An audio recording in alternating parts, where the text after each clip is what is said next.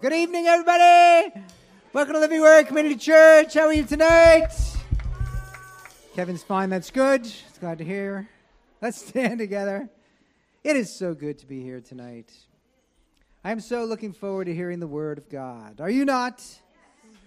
Food for our soul. Thank you, Lord God. And to be able to just gather together and sing praise to Him. What a precious gift. Let's bow our heads and our hearts and thank Him. Father, we are grateful this night that we have an opportunity to come together, Lord. This fellowship that you've blessed us with, Lord, that we do not take for granted, Lord, and maybe sometimes we do, Father. We just ask that you would allow us to see how amazing you are, and, Lord, how blessed we are to be in your presence through what Jesus has done and his finished work on the cross, Lord. And, God, we ask that you would receive the praise we have for you this night in song, as we sing songs to you, Lord, from your holy word, from our hearts, God, we just pour out our hearts to you this night. And God, we just ask that you would inhabit our praises, as your word says, Lord God, and reveal yourself to us as we sing. Soften our hearts and prepare us for your word, Lord. And God, we ask for an anointing upon Pastor Frank, Lord, as he expounds on the word of God this night. Led by your spirit, God, we just pray that you would reveal more and more of yourself, Jesus. Show us yourself, Father, Son, and Spirit. We pray this in Jesus' name. Amen. Amen. We will worship you, Lord God, because you are so good, for who you are.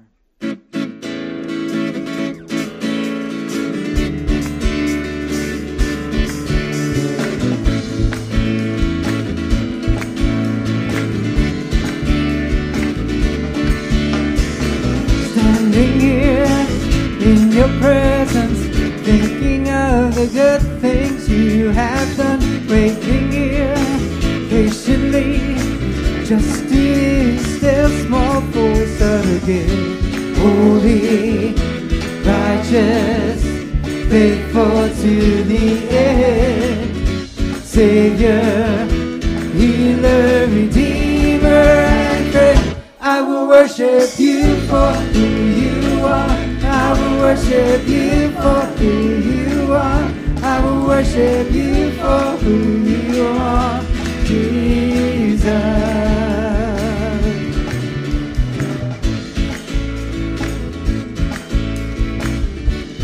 standing here, standing here in your presence, thinking of the good things you have done, waiting here patiently, just in still small voice again. Holy, righteous, faithful to the end, Savior, Healer, Redeemer, and Christ. I will worship you for who you are. I will worship you for who you are. I will worship you for who you are. Jesus. Sing it again. I will worship you, Lord. I will worship you for who you are. I will worship you for who you are. I will worship you for who you are, Jesus. My soul secure, my soul secure.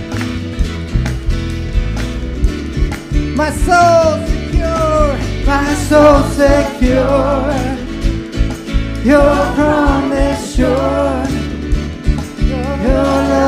endures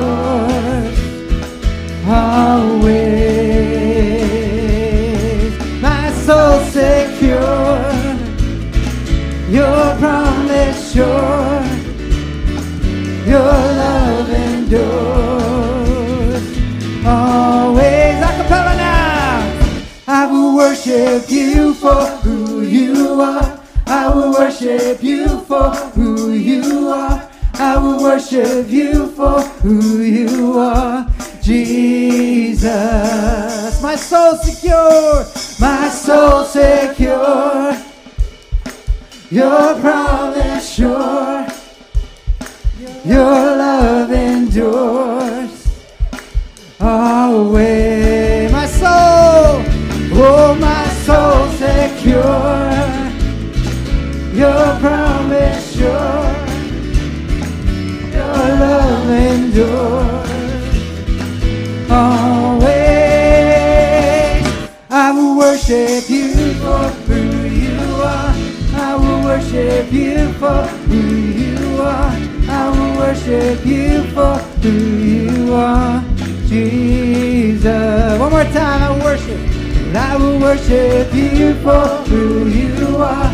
I will worship you for who you are. I will worship you for who you are, Jesus.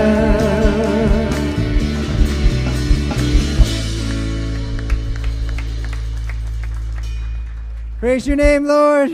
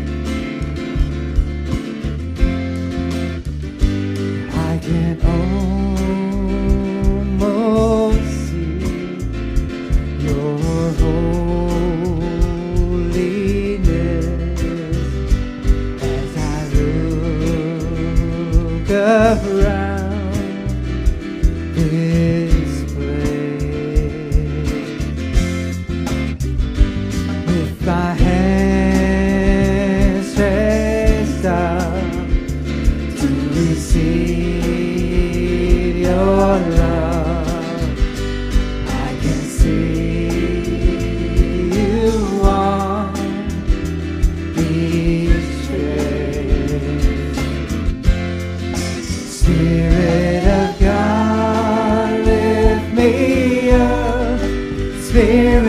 of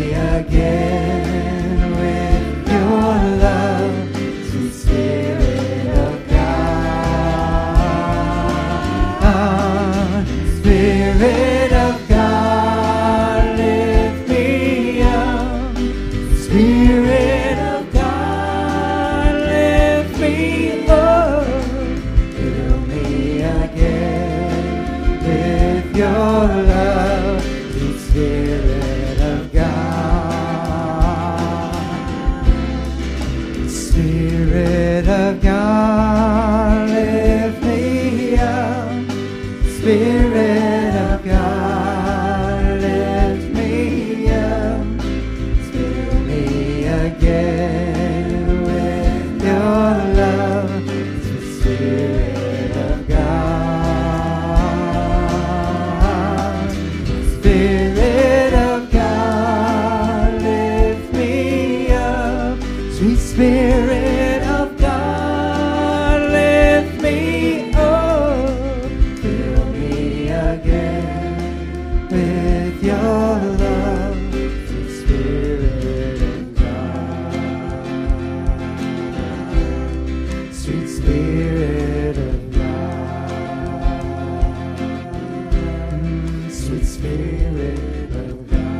Lord, lift me up.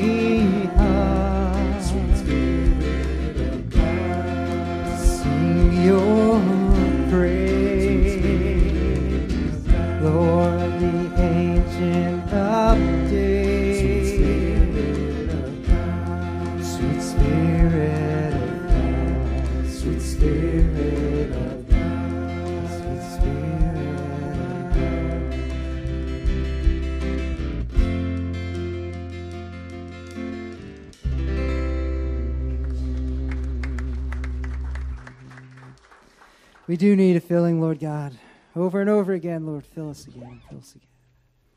Renew us in yourself, Lord God. You are holy, and we are not, Lord. We need your filling, Lord.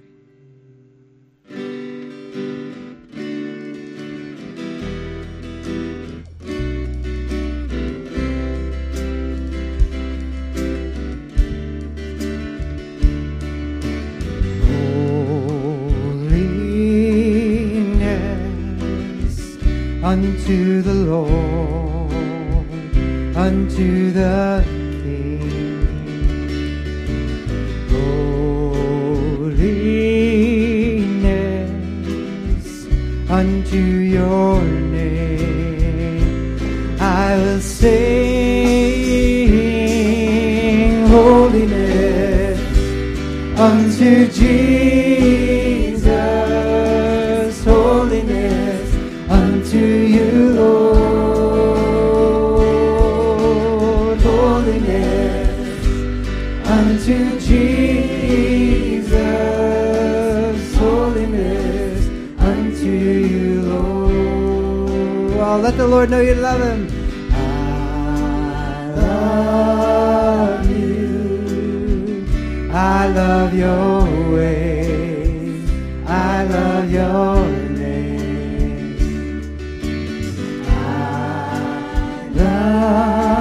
you, and all my days I'll proclaim, we will, Lord, holiness unto Jesus, holiness unto you, Lord, unto you, Lord, holiness. We sing holiness unto Jesus. Holiness unto you, Lord. Holiness unto Jesus. Holiness unto you, Lord. Holiness unto Jesus. Holiness unto you, Lord. Let the Lord know you love him tonight. I love you. I love your ways. I love your name. I love you. And all my day, all my days, I'll proclaim. Unto Jesus, holiness unto you, Lord, unto my Lord, holiness, holiness unto Jesus, holiness unto you. Oh yes, Lord, you alone are holy. Holiness unto Jesus. Holiness unto you, Lord, unto our Lord. Holiness. We sing holiness unto Jesus. Holiness unto you, Lord, unto you, Lord, unto you, Lord, unto you, Lord, unto you, Lord. Lord.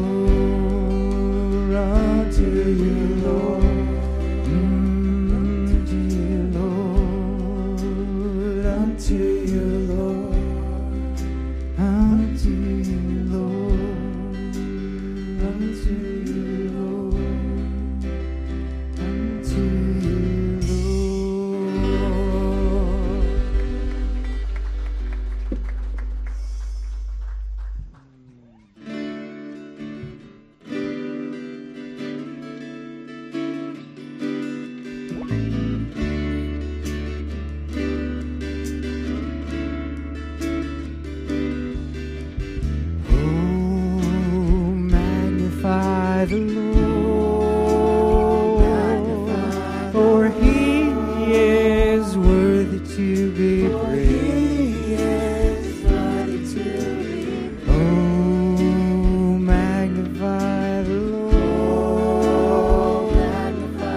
for He is worthy to be praised.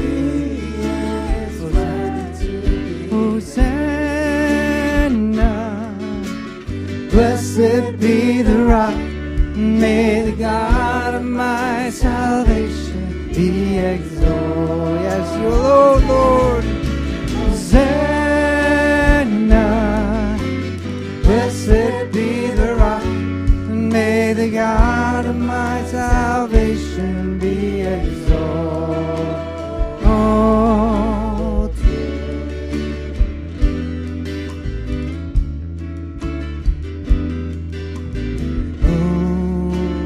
magnify the Lord, for He is worthy to be praised.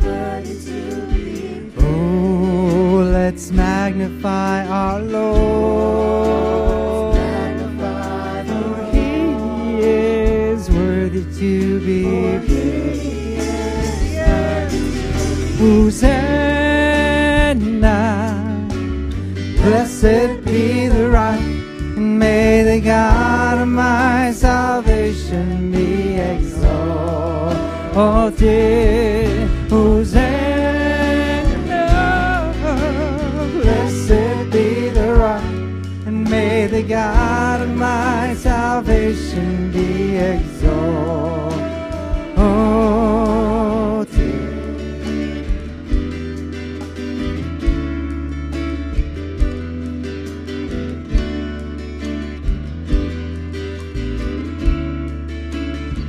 Hosanna, Hosanna, blessed be the rock, may the God of my salvation be exalted. Hosanna, blessed be the rock, may the God of my salvation be exalted.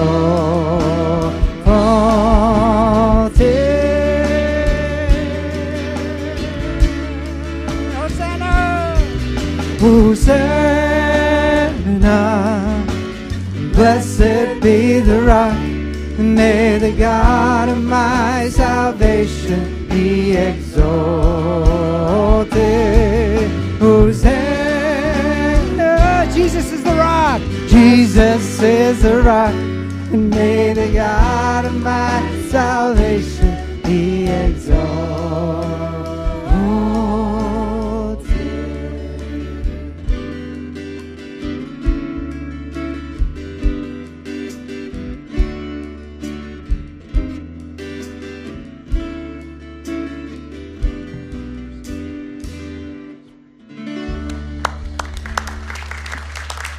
Hey, kids. You got to come up here, all of you. Come on up here. Come on, all the kids. Come on, Giancarlo. All the kids, come up. Most of you are finishing school, right? How excited are you? This was my favorite time of the year when I was a, a kid. How y'all doing? Good? You excited? You got off for the summer. You've got Vacation Bible School. You've got the summer camp here. I hope you're all coming, and uh, I want to make sure that you're all coming. And um, and you have a good time with mom and dad and your families and uh, grandpas and grandmas, and we have a lot of fun. So I want to say a prayer for you, okay? Father, we ask a special blessing upon the children, Lord God, as they finish up school. Thank you, Lord God, for, for just a successful year, Lord God, them completing their studies, them graduating. And, Lord God, I want to pray, Lord God, that you would bless their summer. Lord, here at Living Word, time they'll have with their families on vacation, Lord God, just enjoying the summer and enjoying your blessings, Lord God. Bless the Vacation Bible School. Bless the summer camp, Lord God. And bless them in all the things that they'll be doing. May they just go through the summer, Lord God. Make it memorable for them, a time of peace, a time of joy, a time of love in the Holy Spirit. And may they always know that Jesus loves them. God bless you. And Giancarlo, you can say it. You can go. You can go.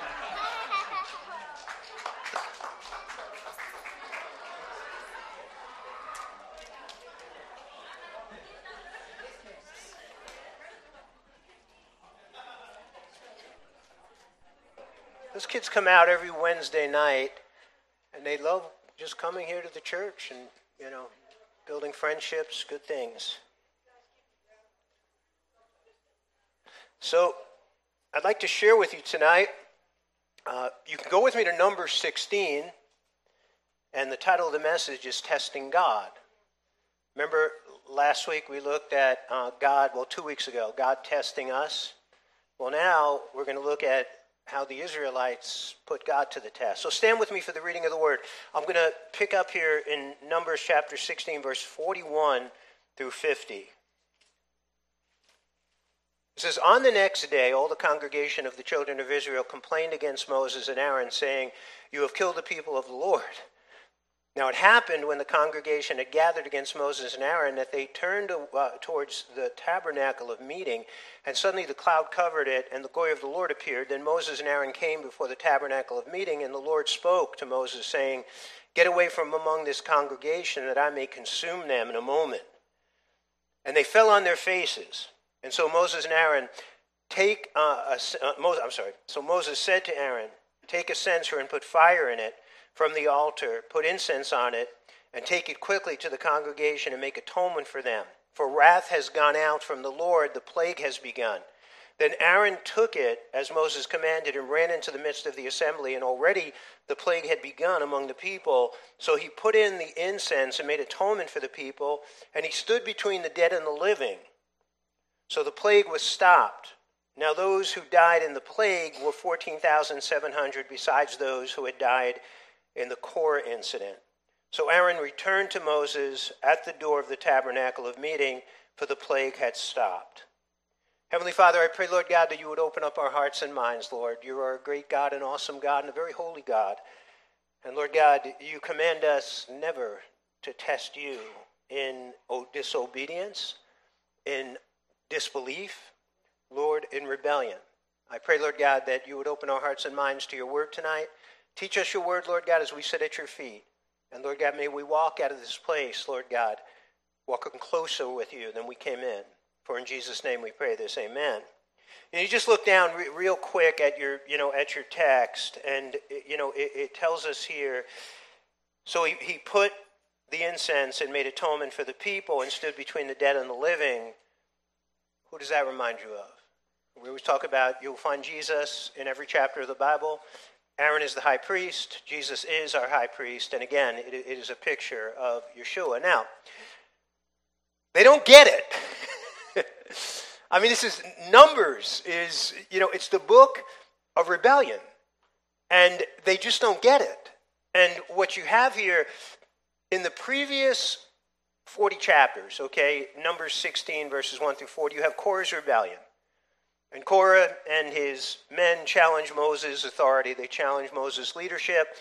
The ground opened up and swallowed them up. You think they would have learned the lesson. But now the people, they're just repeating the same old sins over and over again, and they're reaping what they're sowing, and they're experiencing pain, they're experiencing sorrow. There's the, the, literally the wrath and judgment of God is coming upon them and their children. And again, you, you think you think that they would get this. So, you know, God God is patient. God is a God of, you know, long suffering, and He's a God of grace and mercy. But there comes a time when He just loses His patience, and that is seen in the book of Numbers.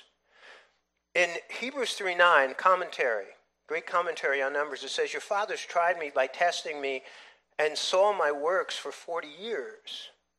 They they continue to, to try and test the Lord. Psalm seventy-eight is another great commentary on the book of Numbers.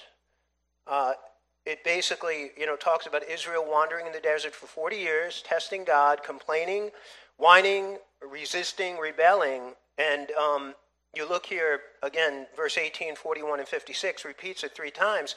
"They stubbornly tested God in their hearts, demanding the foods they craved. And again, they tested God's patience and provoked the Holy One of Israel. But they kept testing and rebelling against God Most High. They did not obey His laws." Again, they, they just did not get it. So what we've covered thus far, and what we'll be covering in, you know, upcoming weeks, Numbers fourteen twenty-two, I'll just bring you back there. It says, "Surely all the men who have seen my glory and my signs, which I performed in Egypt and in the wilderness, yet have put me to test these ten times." So there were, at, up to that point, they had tested the Lord ten times and have not listened to my voice. You go back to, to Numbers eleven one. Soon the people began to complain about their hardships, and the Lord heard everything they said. Then the Lord's anger blazed against them, and he sent a fire to rage among them, and he destroyed some of the people in the outskirts of the camp.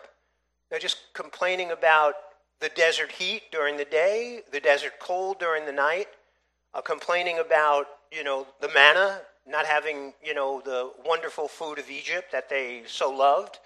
And again, re- repeated over and over. In Numbers eleven, four and six, it says, then the foreign rabble who traveled uh, with the Israelites, and these were these were foreigners who left with Israel, okay, uh, different people from different nations, possibly even some Egyptians, began to crave the good uh, things of Egypt, and the people of Israel began to complain, oh, for some meat, they exclaimed. We re- remember the fish we used to eat for free in Egypt. And we had all the cucumbers, the melons, those leeks and onions, garlic that we wanted, but now our appetites are gone. All we see is this manna. And they tested the Lord by rebelling and complaining about his provisions. In Numbers chapter fourteen, one through four, and the whole community began weeping aloud, and they cried all night. Their voices rose in the great chorus of protest against Moses and Aaron. Again, rebellion against the leadership that God had appointed. If only we had died in Egypt, or even here in the wilderness, they complain. Why is the Lord taking us to this country only to have us die in battle? Our wives and our little ones will be carried off to plunder. Wouldn't it be better for us to return to Egypt? Then they plotted among themselves, let's choose a new leader and go back to Egypt. You know, God this whole time is trying to teach them to trust him. And again, they're not trusting him. What they're doing is they're testing him. Uh, Numbers sixteen, verses one through three. Again, we looked at this last week. I won't read it in its entirety, but Korah and his rebellion, again, another rebellion against the authority that God put in place. And then what happened? The earth swallowed them up. Now, if you saw the earth swallowing up a bunch of rebels, don't you think you would get it? And they did not get it. One more time. Numbers twenty-one, and we'll look at this in upcoming weeks, verse four through six, and the people of Israel set out from Mount Hor, taking the road to the Red Sea to go around the land of Edom. But the people grew impatient with the long journey, and they began to speak against God and Moses. We, why have you brought us out of Egypt to die here in the wilderness? They complained. There is nothing to eat here and nothing to drink, and we hate this horrible manna. So the Lord sent poisonous snakes among them, and many were bitten and died. But here again, complaining about the hardship, complaining uh, about the manna. So again, they are continuously putting the Lord to the test. So I want to talk to you about some things about putting the Lord to the test, because it's a place you don't want to go. It's a very dangerous place to be. So the first thing I want you to look at, people test God by trying to force his hand. And this is, again, a, a, a great temptation of the devil. So if you go to Matthew chapter four, verses five through seven, you see how the devil tempted Jesus to try to get him to force the hand of the Lord. It says, then the devil took him to the holy city, Jerusalem, to the highest point of the temple. And he said, if you are the Son of God, jump off. For the scripture says, and he quotes, he quotes Psalm ninety-one, verse eleven. By the way, I'm starting a series on Sunday on spiritual warfare. And we're talking about a, a number of things. Know your enemy. Uh, know your weapons. And then know your tactics in dealing with the enemy. But I will cover, I will cover the temptation of Jesus, because Jesus, he, he combated. The, the combatives that he used in, in dealing with the enemy was he used the word of God. So Satan knows the word of God, right? He knows the word of God better than we do.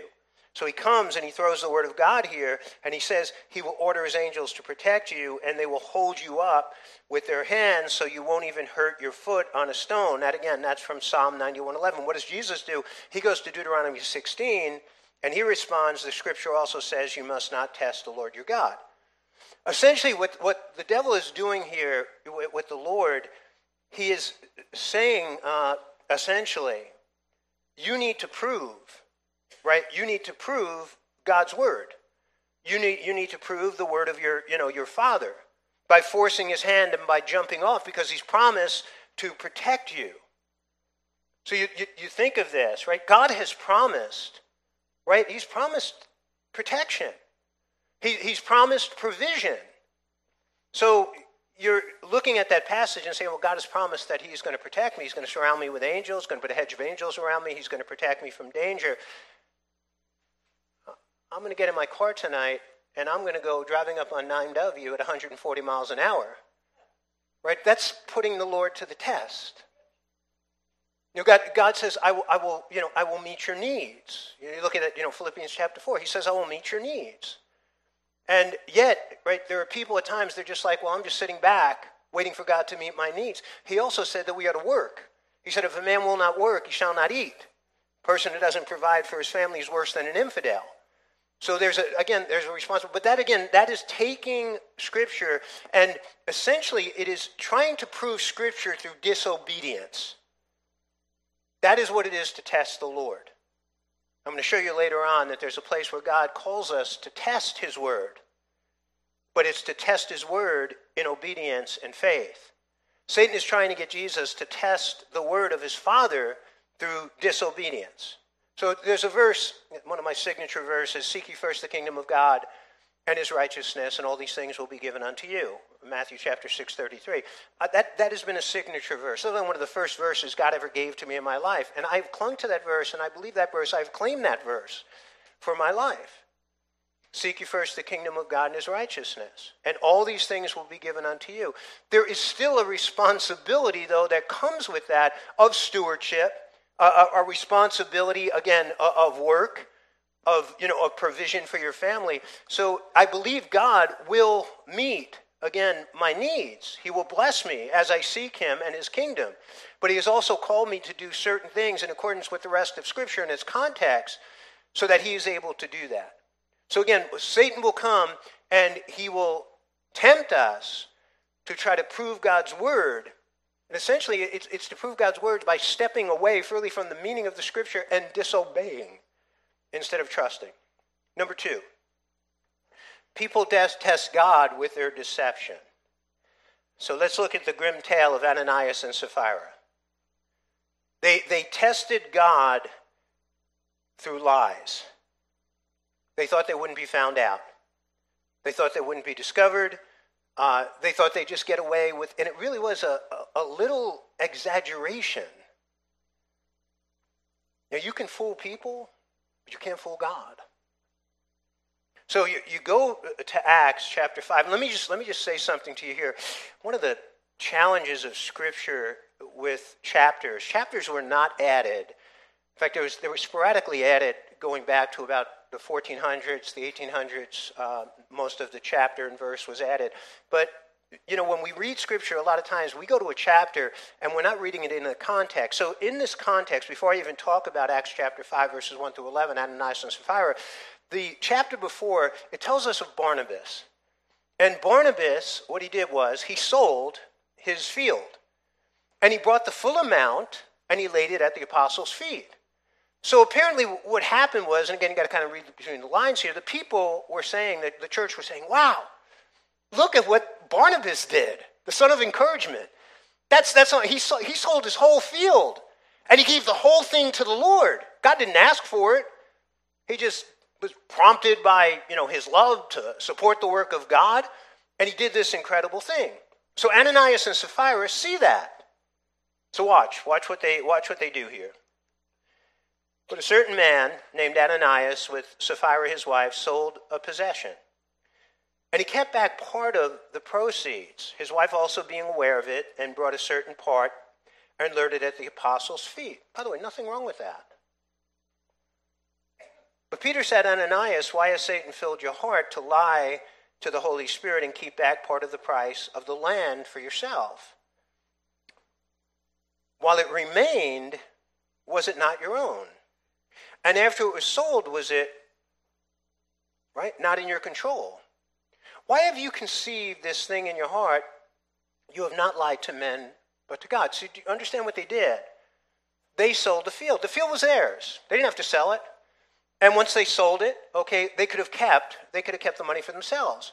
But what they did was they wanted to appear like Barnabas, that they gave everything. And they didn't give everything. They only gave a part of it, and they kept back part of it for themselves. They were deceptive. They were, they were, you know, lying. And so Peter here, if you go back to verse five, then Ananias, hearing these words, fell down and breathed his last. And so great fear came upon all those who heard these things, and the young men arose and wrapped him up, carried him out, and buried him. Now it was about three hours later when his wife came in, not knowing what had happened, and Peter answered her, "Tell me whether you sold the land for so much." And she said, "Yes, for so much." So he said, "Yeah, I we sold it for the full amount. That's what you guys, you know, have received. That's what the church has received." Then Peter said to her, "How is it that you have agreed together to test the Spirit of the Lord? Look, the feet of those who have buried your husband are at the door, and they will carry you out." Then immediately she fell down at his feet and breathed her last. And the young men came in and found her dead, and carrying her out, buried her by her husband. So great fear came upon all the church and upon all those who heard these things. So it's just, again, that, that, that, is, that is just plain old testing God through deception. They wanted to look holier. They wanted to look more pious. They, they wanted to look wonderful in front of the church. So they lied to do it. Again, he didn't ask for the money. God didn't ask for the money. The church didn't ask for the money. And again, the field was there before they sold it. The money was there after they sold it. But they tested the Lord. And uh, were they saved? Are they in heaven? That's a big question. Okay, number three. People test God when they refuse to listen to his voice. So Numbers fourteen twenty-two, it tells us, "Surely all the men who have seen my glory and my signs, which I performed in Egypt and in the wilderness, yet have put me to the test these ten times and have not listened to my voice." So God is speaking to them. God is speaking to us. And he may be asking you to stop doing something that is not according to his will. He may be asking you to do something that is according to his will. He will speak to you through the word. He will speak to you through a sermon, through a message. He will speak to you through your brothers and sisters. I mean, he can speak to you in all kinds of ways just when you're walking down the street with his still, still small voice. Jesus said, "My sheep know my voice." If you belong to him, and you are truly a Christian, you will know his voice. What happens, though, God is speaking to them, and they are ignoring his voice.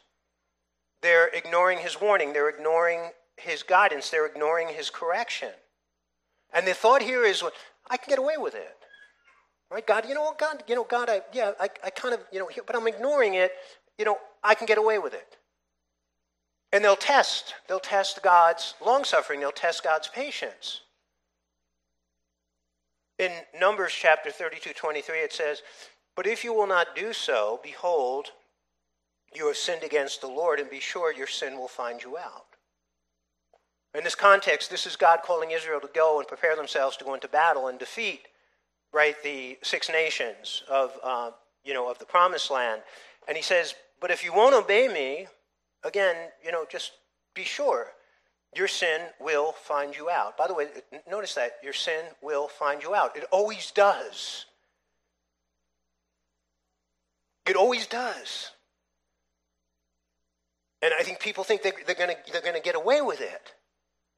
Sin of Cain found him out. The, the, the sin of Lot found him out. The sin of Jacob found him out. Right? Look, look at David, right? And, and here's somebody who, who thinks they can get away, right? He commits adultery. Bathsheba gets pregnant. He, he tries to hide it by, right? he, he, he's telling Uriah, "Go and have sex with your wife." This guy's such an honorable warrior who refuses to go and have sex with his wife, sleeps outside on the, uh, on the stoop. So then David said, "This is how I'm going to cover it up," right? This is how I'm going to get away with it. He has him killed, killed in battle. His sin found him out. When Nathan the prophet came, And, you know, and rebuked him. But it, your, your sin will find you out. And again, this is where people think, I can get away with this. I can get away with this. I can get away with it. You're not going to get away with it. So in Galatians chapter six, seven, it says this, do not be deceived, God is not mocked, for whatever a man sows, that he will also reap. Again, people, again, think, well, you know what, I can just mock God. I'm not going to listen to him. I'm going to ignore his warnings. I'm going to, I'm going to ignore his direction of where he wants me to go. I'm just going to ignore it. You can see this in the world, and you can see it in the church. The President of the United States, his sin found him out. Bill Cosby. Let me tell you, my kids grew up loving the Cosby Show. I couldn't believe when I heard this. His sin found him out. Bernie Madoff. Right? He made off with what? five billion dollars, twenty billion dollars of people's money. His sin found him out. Just recently, if you know who this woman is, Elizabeth Holmes. She walked off with a few billion dollars of people's money. She swindled people. Her sin found her out. Jeffrey Epstein. Their sins found them out. I show you this painfully, if you know who some of these men are. They're great men of God. Adultery, cheating, stealing, misappropriation of funds, homosexuality. Their sin found them out. Hey, I've been doing this for forty years. I want to tell you a few stories. And by the way, the stories I'm going to tell you, they, they are not people who are in our congregation. They have not been in our congregation for a long time. Uh, some of them were restored. Some of the stories I'll tell you were not. But um, prominent person, prominent person in the community. Uh, loved him, he and his wife, the kids, and um, admired him. And uh, he's about to have an affair, and his wife finds out.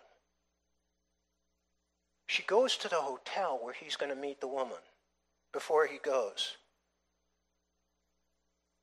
The woman sees him, you know, her. She confronts the woman, and the woman flees.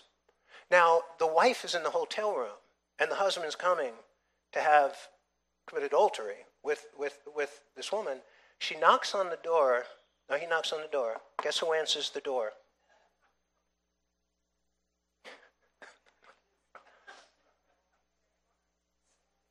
They call me up on the phone a night later. They're up in my office telling me this. They, they just, they, they, the marriage has been healed. It's been saved. There was, there was repentance. And I thank God it, it, it didn't go any further than that. Another, another situation, couples coming, you know, and, and talking to me. Man's having, uh, uh, having sexual relations. He's married, committing adultery. And uh, he's with the woman in, in a car in what they think is a deserted area. The wife's sister is a policewoman, sees the car. It was his girlfriend's car. It wasn't his car, but she sees the car in this deserted area. It's not, you know, there. She goes over and knocks on the window. He's in the car with the woman. And she went and she told her sister what, what had happened. We had, a, we had a man here in the church a number of years ago. He's constantly asking everybody for money. But he's asking them for big sums of money. He's always saying to me, right? He comes to me and he's like, you know, Pastor, give me fifteen grand. fifteen grand, I'll turn it into eighty grand. By the end of the year, you'll have eighty grand. When somebody, you know, tells you something that sounds too good to be true, it usually is, right? He's telling me, what? I'm like, what is it? He goes, it's derivatives. I don't, I don't understand derivatives. I will not invest in anything I don't understand. He's just calling me. He's calling me every day. And then he's going around the church. And I'm telling people, don't go near this guy. Some people invested with him. He got caught running a Ponzi scheme, and he's, he did like, four or five years in jail. Your sin will find you out. We had a guy here not too long ago, stealing out of the collection basket on Wednesday nights. Stealing one hundred dollar bills. His sin found him out. His sin found him out.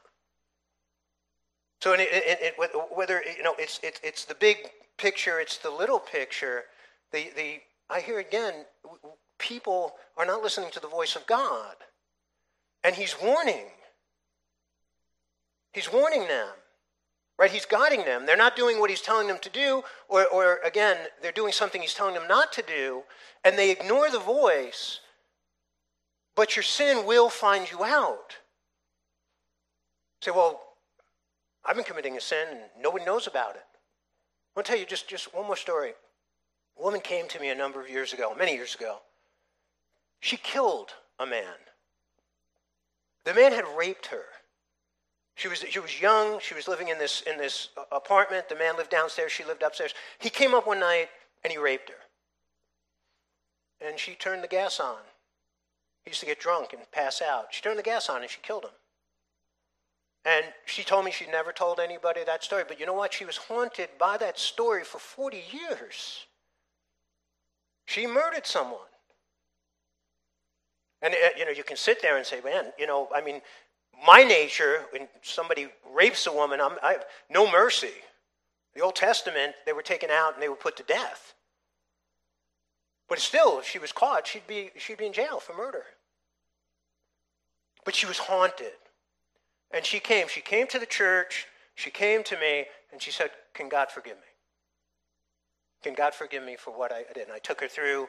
I took her through. Moses had murdered a man. Paul, right, was basically putting Christian people to death the way, you know, the way it seems. And I talked about, you know, again, the grace and the mercy of God. But you can't, you see, you, you, you, you can't, you can't get away with sin and put God to the test because your sin will find you out. Okay, number four. People test God by rebelling against him. This open rebelling, this is Psalm seventy-eight, verse forty-six. But they kept testing and rebelling against God Most High. They did not obey his laws. So just, just again, refusing to obey what God is clearly, right, saying to you. God speaks, right, at first, when we're disobeying him, in a still small voice. You're living, you're living, you're doing something that, that is not right. He will, he will speak to you, right? He speaks to you through the word. He'll speak to you in a, that still small voice. But you don't listen. So now he raises his voice, becomes a little louder, and you don't listen. And then he will use a megaphone. And that megaphone will, will it will rivet you. But he, he he he starts off, he starts off, you know, gentle. It's like your child. They do something, right? They're doing something wrong. Time out. Right? Just give them a little time out. They don't listen. It wasn't too bad. Time out, right, Raquel? They sat out for, you know, a few minutes and uh, or an hour, right? And then said it wasn't too bad. And they come back and they and, and again they're testing. And, and so so now you take something away from them that's important. But after a little while, it's not so bad. You give him a little whack on the behind. Right? But that's, I believe, how God will essentially, you know, deal with us. I've seen, I've seen him do that in my own life. He disciplines in, in, in very unique ways, and I'll, I'll get to that. That's my, my final point. People test God when they ignore his discipline. As a loving father, he will discipline us. So it tells us in, in Hebrews chapter twelve, verse seven through eleven, which is a number, basically, of, of passages that the author of Hebrews uh, had taken. But he says this, if you endure chastening, God deals with you as with sons, for what son is there whom uh, a father does not chasten? But if you are without chastening, of which all have become partakers, then you are illeg- illegitimate.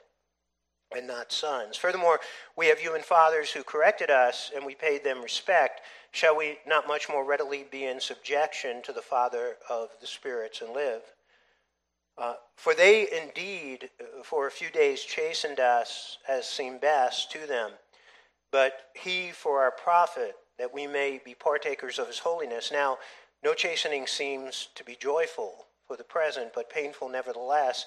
Afterward it yields a peaceful fruit of righteousness to those who have been trained by it. But he will, again, discipline us. And if we ignore his discipline, again, we're testing him. It's just like a, a child testing, again, their parent. You know, we tested our parents, right? I'm going to get away with that. Get away with it. Get away with it. Until our parent, then, you know, they they lose it, and all of a sudden we're getting, you know, we're getting whacked, or we're getting seriously, we're getting seriously punished. But God, let me tell you, God will discipline us monetarily. He will discipline us physically, in our careers, in our ministries, and in our relationships. He will discipline us. And I tell you, I'm, I'm, I'm, that's what he has done with me. I'm, I am very sensitive to the times when I was not listening to him. And again, just kind of thinking, well, you know, I committed my sin, I confessed it, and then I'm repeating it, and I committed my sin, and I confessed it, and I'm repeating it, and all of a sudden, God disciplines in a very painful way. So Proverbs nineteen three, it says, "A foolish man, uh, uh, uh, the foolishness of a man twists his way, and his heart frets against the Lord." You ever see people like that? They just they just keep making, you know, just keep going on, going on, going on, and they start complaining and blaming God. So here's a here's our wrap up on on this. The key thing: trusting God or testing God, because essentially when you're trusting God, you're living by faith and obedience. When you're, you're testing God, you're living with doubt and essentially with disobedience. So there is, there is one passage in Scripture where God says, "Test me." Who knows where it is? Yeah, Malachi, right? Go to Malachi chapter three, eight through eleven. He says here, should people cheat God? By the way, this isn't a tithing message, okay? It says, "Yet you have cheated me." But you ask, what do you mean? When do we ever cheat you? You have cheated me of the tithes and the offerings due to me. You are under a curse, for your whole nation has been cheating me. Bring all the tithe into the storehouse, so there will be enough food in my temple. And if you do, says the Lord of heaven's armies, I will open the windows of heaven for you. I will pour out a blessing so great you won't have enough room to take it in. Try it. Put me to the test. That is the only place in the entire Bible where God says, test me. Some people look at that and say, well, it seems to be a contradiction, because he was, again, saying, you know, don't test me. But here he's saying, test me. He says, your crops will be abundant, for I will guard them from insects and disease. Your grapes will not fall from the vine before they are ripe, says the Lord of heaven's armies. The, the difference, this is a test of faith and obedience of his, of his word. You know, a test, again, of, of trust. The difference is testing God in disobedience. Testing God through complaining. Testing God through whining. Testing God through rebellion. That's a, that's a different way of testing. This is, when you put your faith in Jesus Christ as your Lord and Savior, you put God's word to the test. For God so loved the world that he gave his only begotten Son, that whoever believes in him shall not perish but have eternal life. When you put your faith in Jesus as your Lord and Savior, you put God's word to the test. And how did you find it? You you found it proved true, right? Jesus, Jesus said, when you know the truth, the truth shall set you free. I have found that as I've put that to the test. The more I have come to understand the truth, the freer I become. I put it to the test. Again, the difference is putting God's word to the test through trust and obedience as compared to putting it in disobedience and doubt. That's the ultimate difference. So we are called to trust him, right? Trust and obey. Here, let me show you. I'm not, I'm not going to cover that tonight. Trust in, uh, trust in the Lord with all your heart and lean not on your own understanding. In all your ways acknowledge him, and he shall direct your path. That is what it is to truly put the Lord's word to the test, to trust him in his word, to take his word to your heart, believe in it, to test him in disobedience again. That's not the testing that he desires that we have. Amen? Anybody have any questions?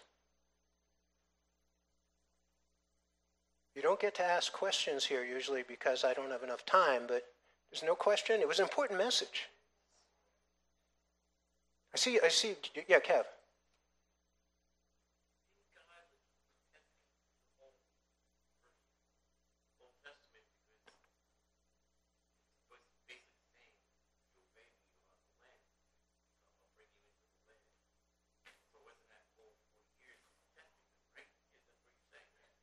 Yeah, you're saying that, that their the call to obedience was their, their test? Right. Yeah, and again, the whole generation died in the desert right. for their disobedience, but and their children entered.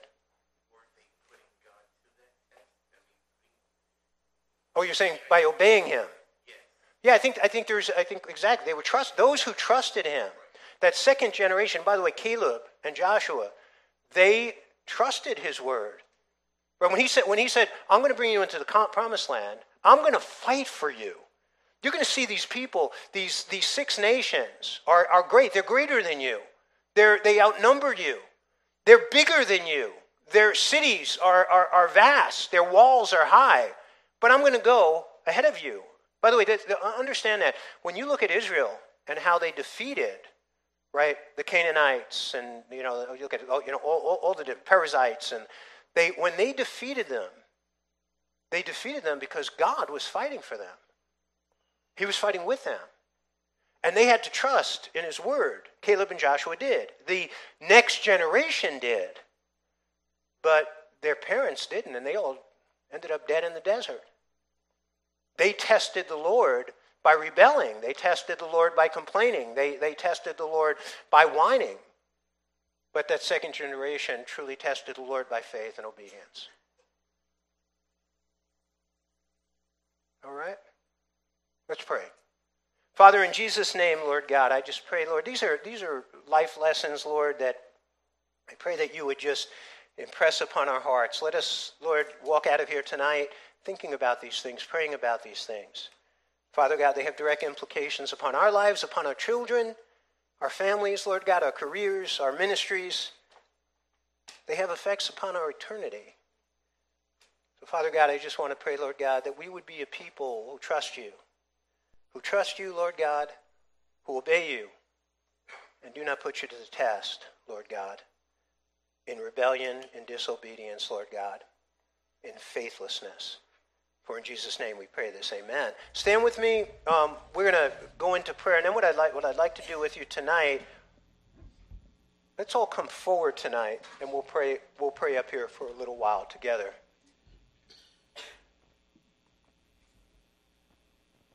Lynn, could you close the service when... Sure. Thank you, Pastor. Thank you, Lord, for your word.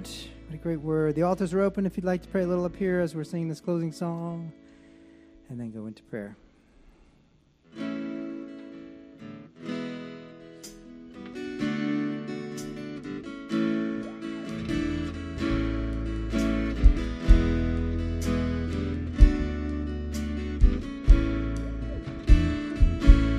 Draw me closer, Lord.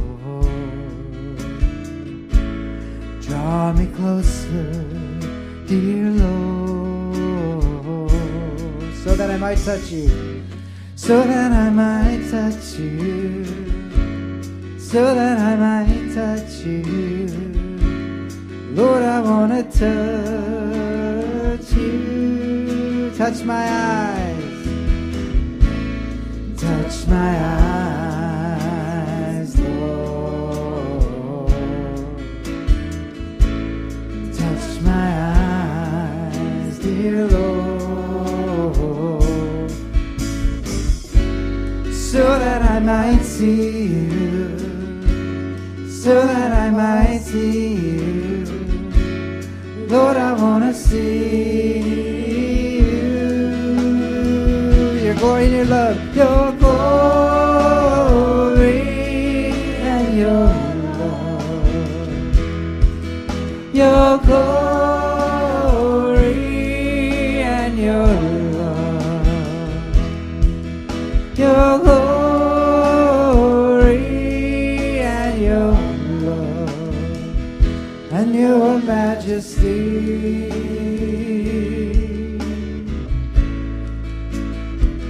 Draw me closer, draw me closer.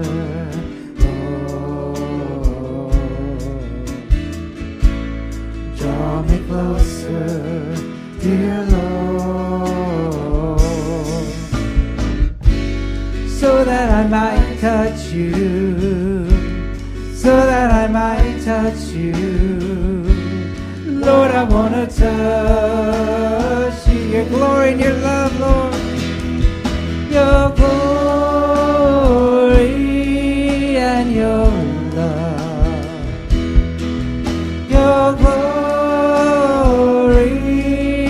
Your love, your glory and your love, and your majesty, your glory and your love, your glory and your love, Lord, your glory.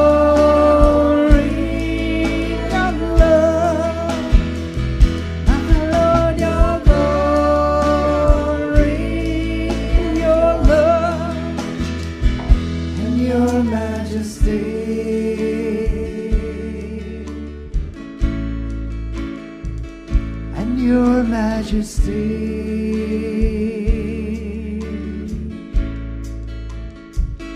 your majesty,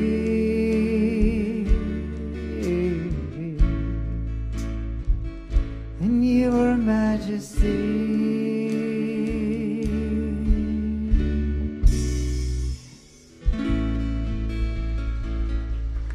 Father God, thank you for this night, Lord, for your holy word proclaimed, Lord God, this night. God, we just ask you to help us remember what we've learned and just draw near to you and trust and obey you, Father God. You are our Lord and our Savior. We love you, Father. In Jesus' name we pray. Amen.